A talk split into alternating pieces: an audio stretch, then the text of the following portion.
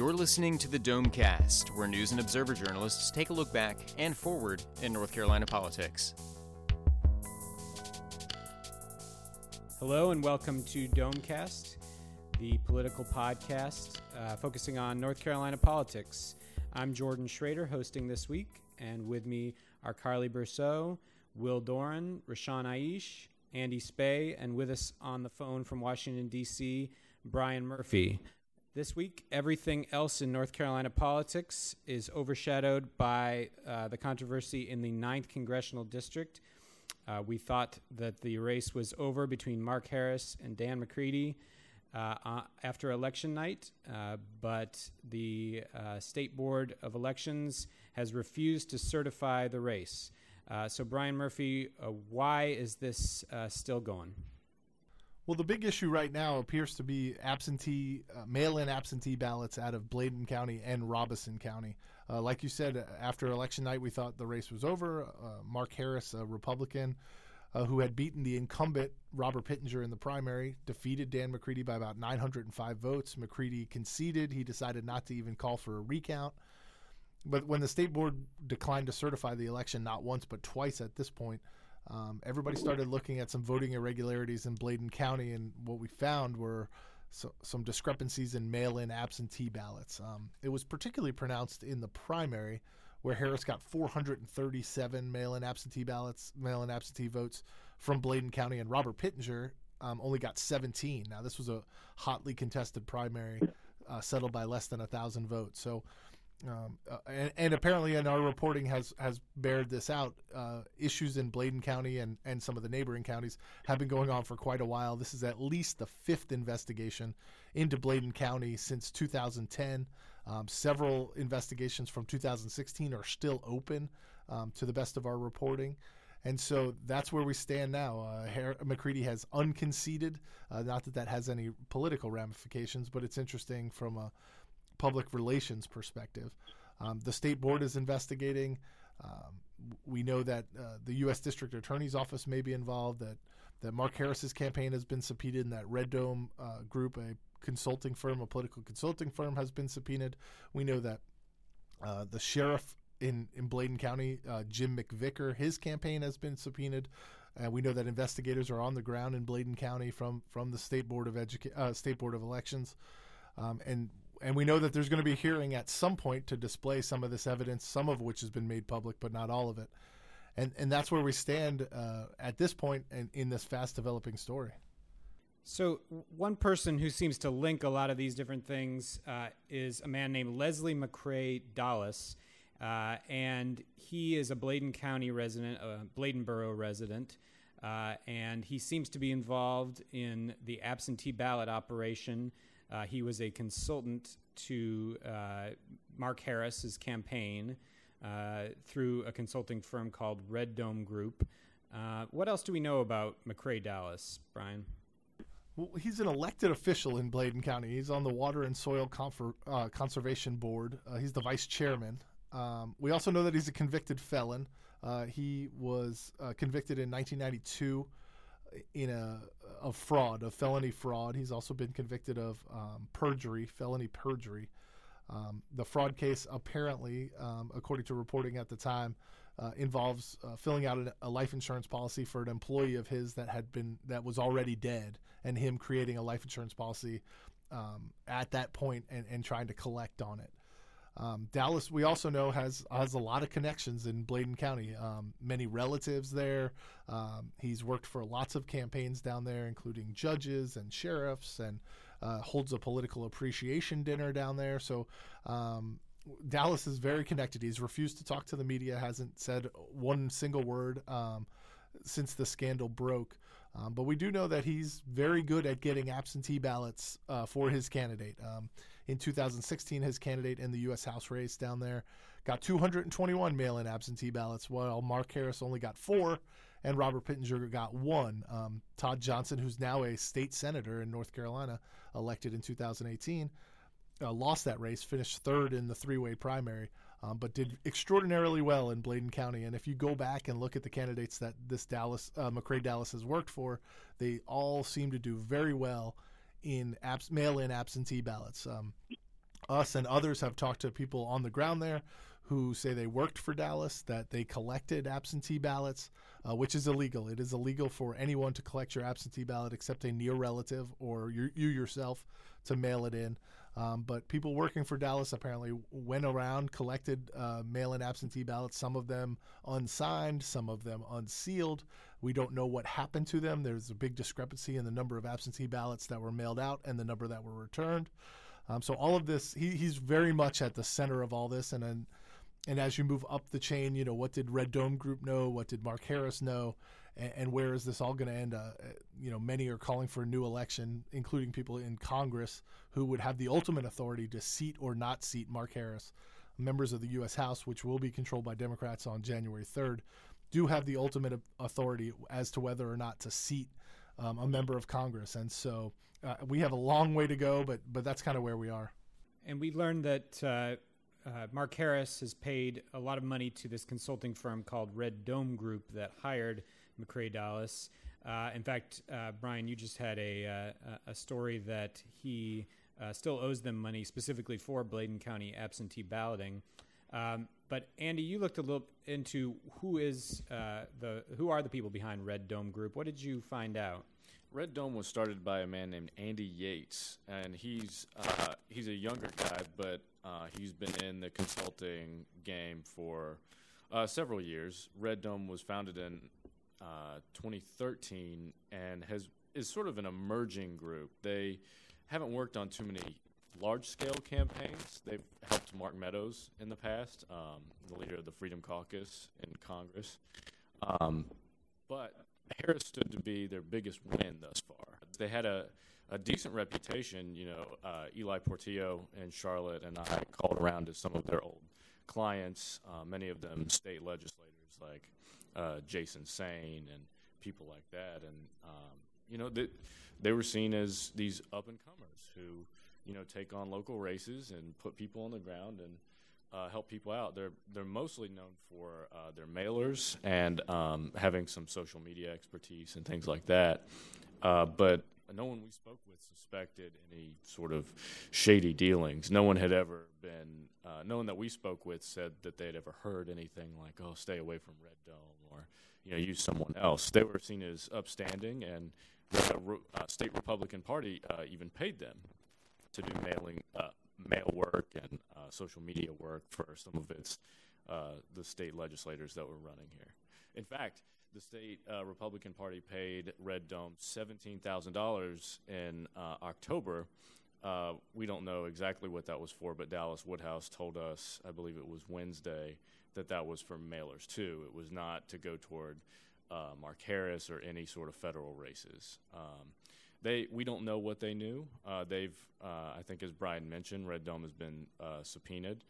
Uh, Yates won't talk to us, um, but there's a woman named Carolyn Justice. She is the lead consultant for the group, and uh, the only thing she's told us is that she did not work on the Harris campaign and has no knowledge of how Dallas, uh, the man at the center of this controversy, was uh, was paid or how they Uh, came to work with him and uh, what was going on there. So she knows nothing. Yates is saying nothing. Um, and it remains to be seen sort of where Red Dome goes from here. And as as Brian mentioned, uh, uh, Dallas is also saying nothing. Um, but uh, um, Carly uh, and Will, you were both down in this area uh, this week. Um, uh, Carly, you were in Bladen County, and Will, you were in Robeson County. Um, so what were you able to find out uh, from the people who were talking? So I started by walking around a um, apartment complex in Bladenboro where there had been a very large number of absentee ballot requests and absentee ballots accepted in the primary. Um, and one of the things that had caught my attention about that was some, in some cases, I knew these apartments were quite small. In at least one case, there were eleven absentee ballots associated with one apartment. So when I started walking around there, I was surprised um, that people, the, actually the first woman I spoke to, she knew. She knew McCrae um, Dallas. And so that, that kind of shocked me. She knew that the people she gave her ballot to worked for him, and she knew that he had a criminal record, and she knew that that criminal record involved fraud. Um, and she had actually quite a long history with him, so it, so it surprised me to find out right off the bat that this was pretty widespread, the knowledge that he was doing this. Uh, people knew the names of um, fellow fellow residents in the apartment complex who were working for him. They knew that um, they supported Mark Harris. People who were wearing Mark Harris T-shirts were walking around the apartment complex. There were women driving an S U V. There was somebody going around in a golf cart, multiple people mentioned. I don't know really more about that. But um, but it was pretty common knowledge that this apartment was being worked very hard um, in terms of absentee ballots. And that's what's struck me about this the whole time that reporters have been teaming in uh, in Bladen County is that a lot of people are willing to talk. And uh, one reason for that may be because this was not a secret that this kind of activity was going on down there. It, it was not something new. And it was not something that was hidden. It was just kind of taking place out in the open, both sort of, uh, seems it seems uh, legal and, and quasi-legal and maybe illegal um, activities surrounding absentee ballots. Um, yeah, and I talked to people in uh, neighboring Robeson County, um, which uh, th- they said that while there has been a long history of corruption and suspected election fraud there, they haven't really heard of this same sort of absentee ballot scheme in the past. Um, I talked to one local politician who's been involved in uh, two different elections in the last couple of years, uh, twenty thirteen and twenty fifteen, where uh, he ended up winning the initial election. Then those results were thrown out due to suspicions of fraud or irregularities, and then ended up losing the do-over election. Um, He, you know, uh, said that he personally had never done anything wrong. He believes his opponents had been doing things wrong. Uh, you know, th- th- there's a lot in this area. It's a very small rural community, both Robeson and Bladen counties, um, that, you know, just there seems to be frequent election, I think it's pr- probably safe to say irregularities. Uh, there have been a lot of investigations. No one's really ever gone to jail over any of this stuff, um, but it's caused numerous elections to have to be canceled and redone in, in both areas. And part of the reason is you, it's a lot of the times for small local races, you know, city council in a town with, you know, five thousand people living in it, you're only going to get a few hundred people voting. So if you can, you know, get even just a dozen people, you know, flipping to your side, you know, a lot of times these races are won by six, seven votes. So Um, you, what we've seen historically is, you know, allegations being raised about these local races, the city council, the county commissioners, maybe the sheriffs, things like that, but not anything on the scale of a U S congressional election. That is, it, it's the first time for us here. Right, and usually local races, and the one time that this did come to public attention was during uh, the governor's race, and it was only sort of, uh, it was it was kind of adjacent to the governor's race.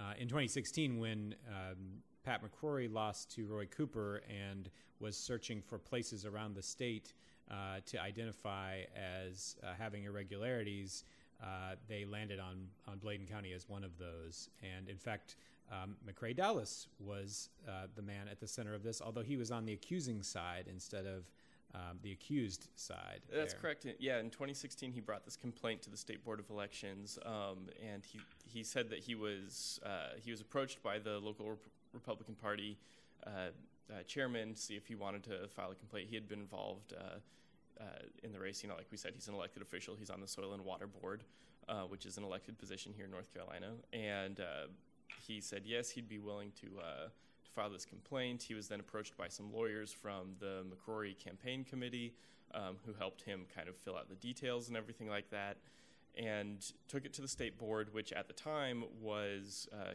controlled by a majority of Republicans who had been appointed to the board by McCrory when he was governor. Um, but they ended up uh, dismissing his complaint, although they did vote to send everything that they collected in the investigation on to the U S Attorney's Office for Eastern North Carolina. And uh, we reported, I believe, on Monday that there is still you know, th- this ongoing criminal investigation uh, into those twenty sixteen allegations. You know, we haven't heard anything yet, uh, but uh, it's it's something that's still happening. So we'll see if anything's come comes from those twenty sixteen allegations, and obviously the twenty eighteen. Rashaan, you've been over at the legislative building during all this. What's been the reaction uh, down there, um, first of all, from Democrats, and then uh, I wonder about Republicans? Well, the Democrats right now, they're mainly focused, or they were mainly focused on trying to table the voter I D bill. They were kind of like, hey, let's calm down. We're rushing this. Um, and they obviously want another election. That's what they've been saying, kind of, you know, there's clearly something fishy going on. Let's not rush the certification, which is what the Republicans want. Just go ahead and certify this race and then do the investigation. So the Democrats are kind of, you know, jeering for a election that I think would have to start from scratch. Yeah, well, some, you, maybe we can address that yeah, so, first. Yeah, I think that's that's a big question that we're facing. If there is a do-over election, do we just redo the general election between Harris and McCready? Do we redo the primaries for both parties, since, like we mentioned, there were some potential Bladen County irregularities in the primary, too? Uh, if the state were to order a redo election, they would only be able to redo the general election because we've already certified the results of the primary, even though we're just now discovering that maybe there was some shady things going on then, too.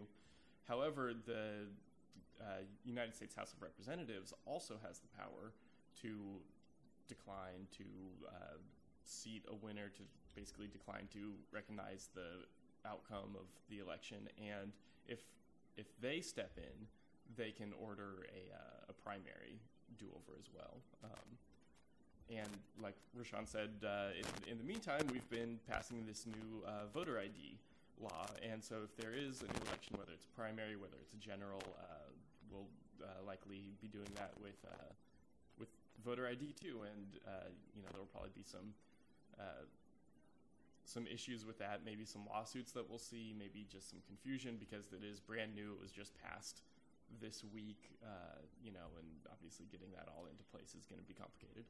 It It is, and some of the uh, provisions in there that call for um, new kinds of I Ds might not even be available uh, in time for uh, any potential redo. Um, Rashaan, well, how did the um, the ninth District scandal shape the debate around this voter I D bill that just uh, passed and is waiting for Governor Cooper's signature?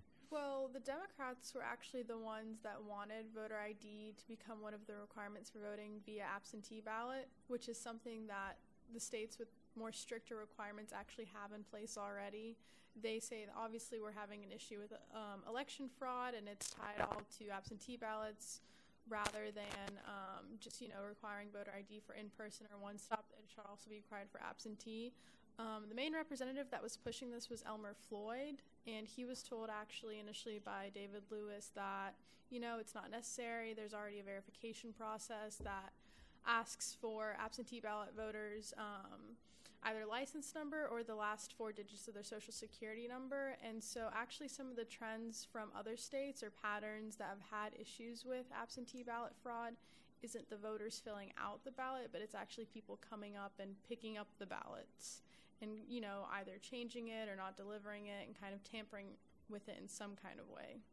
So that's probably the bigger issue they need to be focused on rather than um, presenting a photo I D or mailing in a copy of your photo I D. So that's how it could potentially work, was you would you would photocopy your your license and mm-hmm. attach it to either your request yeah. for a ballot or your actual ballot.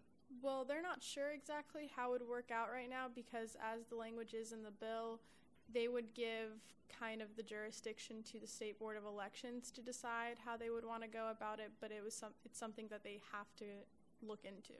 So how they're going to go about it, they're not sure yet.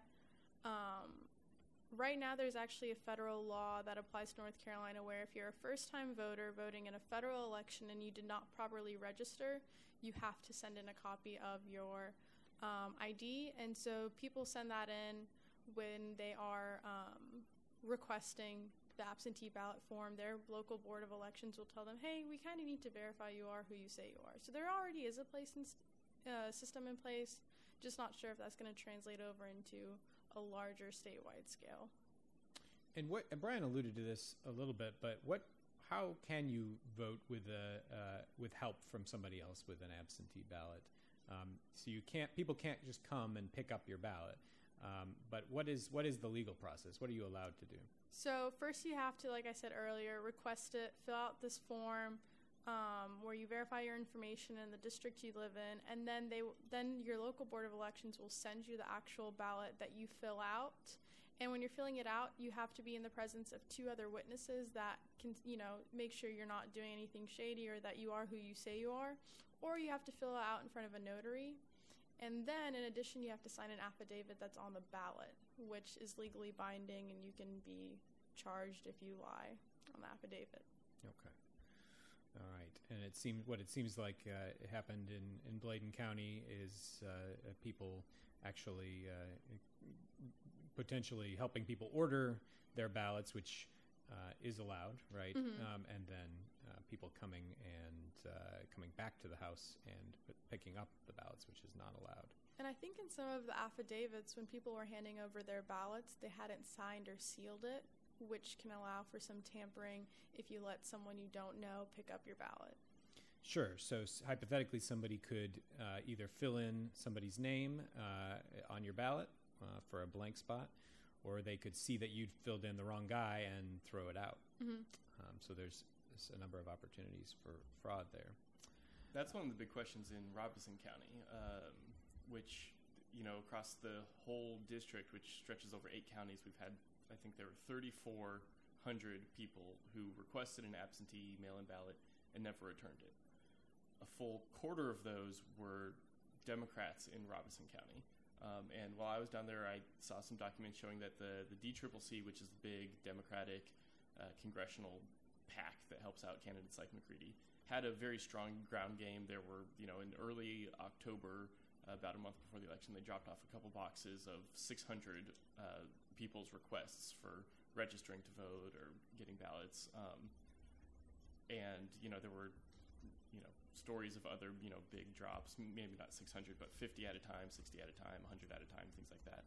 Um, and the question that um, it appears state investigators might be looking into, they've been kind of, you know, tight-lipped so far on the exact scope of their investigation, but, you know, is what happened to those eight hundred twenty-two Democratic ballots uh, from, from Robeson County? Was it just, you know, simple as the get out the vote effort fizzled and, you know, people just chose not to vote, uh, or was it something, you know, a little, uh, you know, potentially more illegal with people taking ballots away from people? So we'll see where that goes.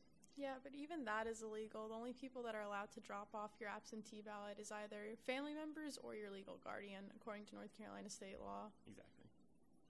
So what's been the Republican reaction to all this? Uh, Mark Harris has uh, declined comment for the most part.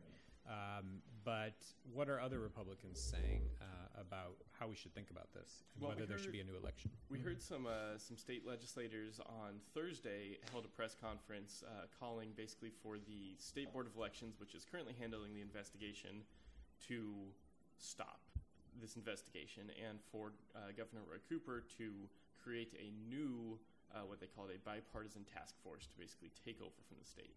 Uh, the Democratic Party was very unhappy with that suggestion. They called it an obstruction of justice. They said there's no reason to, you know, stop this investigation that's already started, create this whole new state board, hand it to them.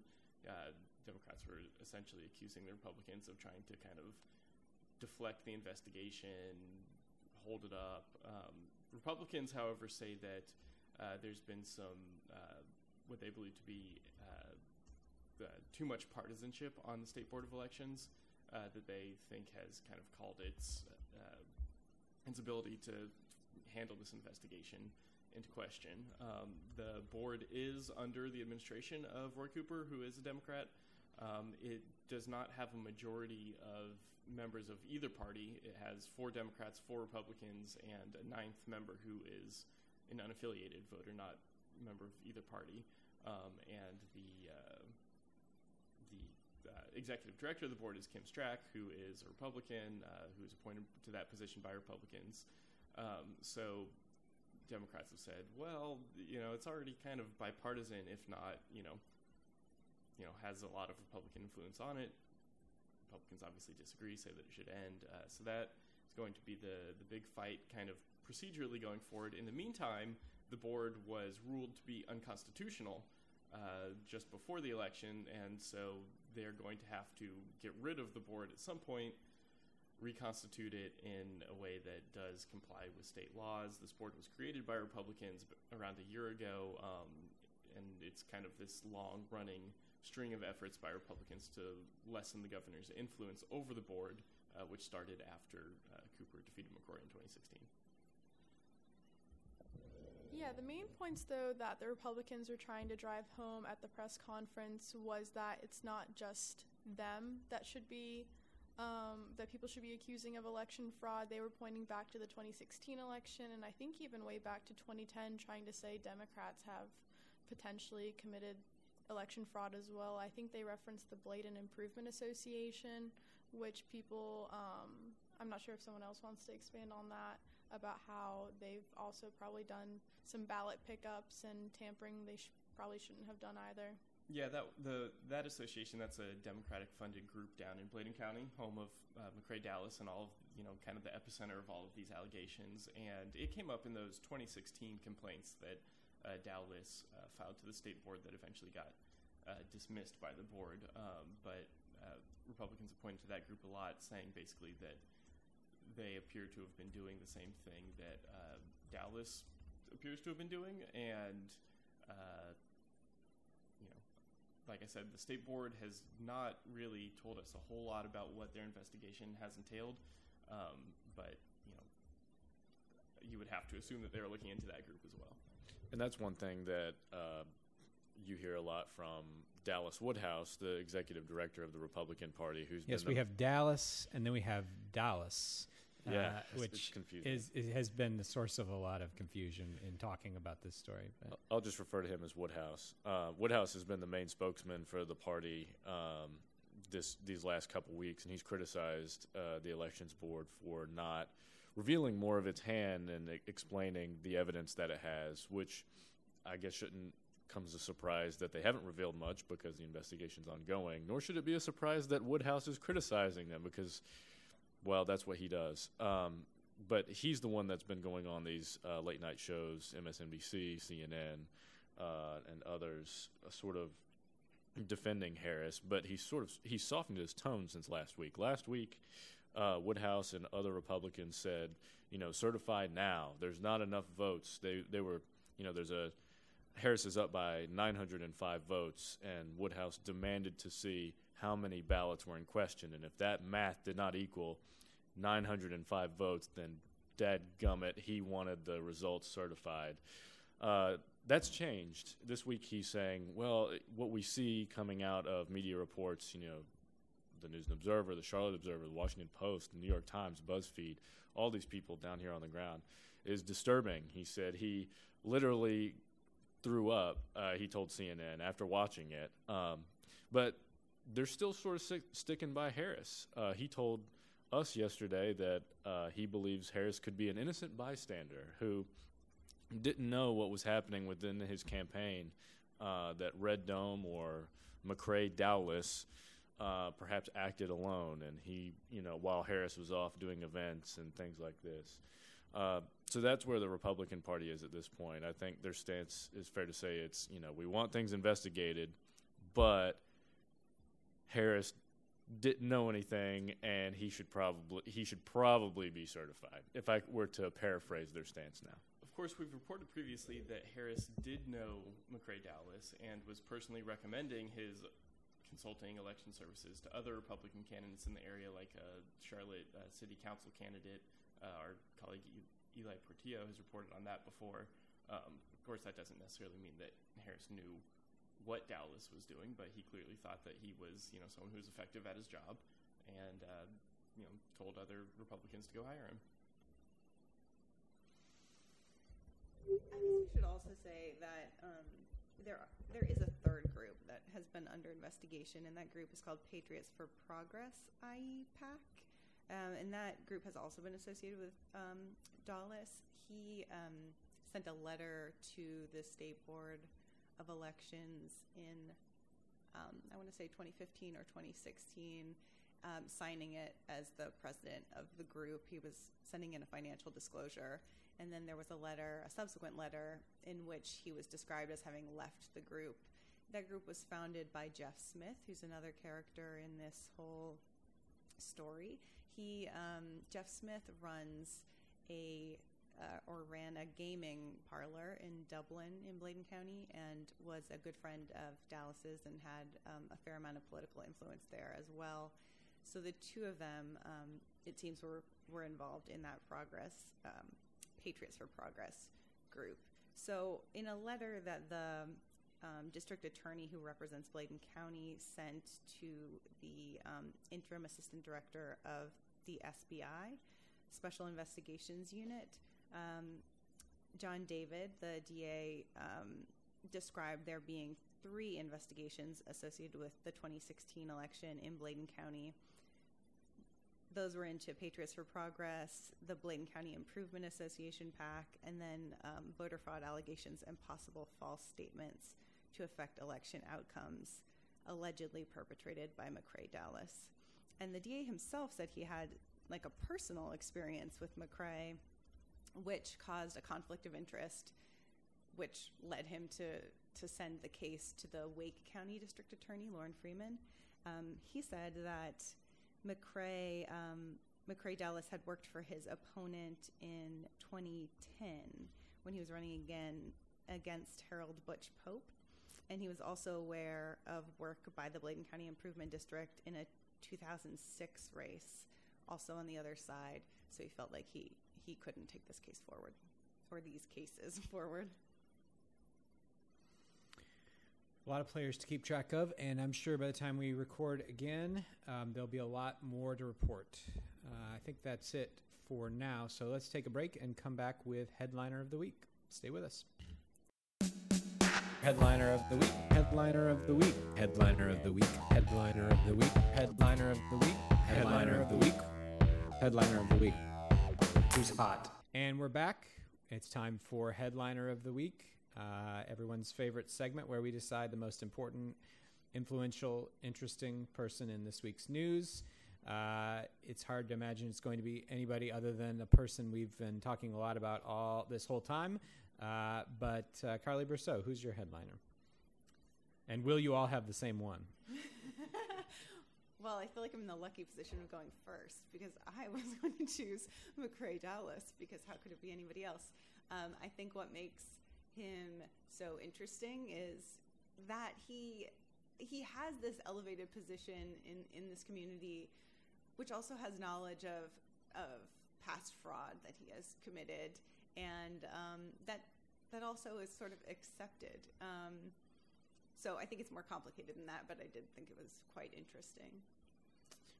All right. Will Doran, uh, you have the hardest job now is to think of somebody else. Uh, or or I guess you could double down on that one, but uh, then I don't know how I would pick a winner. So, No, uh, I'm going to give a, uh, a shout-out to one of our uh, media colleagues here in the state, Joe Bruno from W S O C. It's a T V station in Charlotte. He has been all over this story from the start. Um, and it's really just, I think, uh, this whole saga has shown uh, you know, the importance of local media on a story that can go national like this. I mean, obviously, the Washington Post is down here, you know, places like BuzzFeed are down here, C N N reporters are down here, um, and, you know, we've all started, you know, getting, you know, followed and retweeted by all of these, you know, famous national people. Um, but, you know, the people who were on the ground first were, you know, people from the News and Observer, people from the Charlotte Observer, people like Joe Bruno. So, uh, you know, little shout out to the uh, the local journalism people who, uh, you know, sometimes get overlooked in national politics, but I don't think uh, this is the case. I like it. And uh, Joe was getting uh, some of the first interviews with people who were ad- acknowledging that they had uh, picked up these ballots. Uh, Rashaan Ayesh, who's your headliner of the week? Um, I'm going to have to go with Representative Michael Speciale for purchasing a Wake Tech student I D card and showing it on the uh, floor of the house to prove how easy it is to get a fake college I D and just going to throw this out there. I think if a college student has a fake I D, it's going to be a driver's license, and they're going to use it to buy alcohol and not storm they, polling place. Thank you. I, that's what I was. That's what I was wondering about. What is the advantage to having a Wake Tech uh, fake? Do you, does it get you into the football games and basketball games? Do uh, they Wake have? Tech? um, I'm not sure what the advantage is or what you can get out of it. I don't think you can even park on campus by just having a Wake Tech student I D. So what what was his larger point in all this?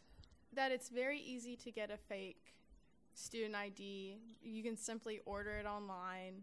Um, and that's why the North voter I D bill shouldn't require student I D as being an acceptable form of I D, which, you know, he had Representative Bluss to back him up saying, yeah, you know, you might have out-of-state students or someone just getting a fake I D to go vote.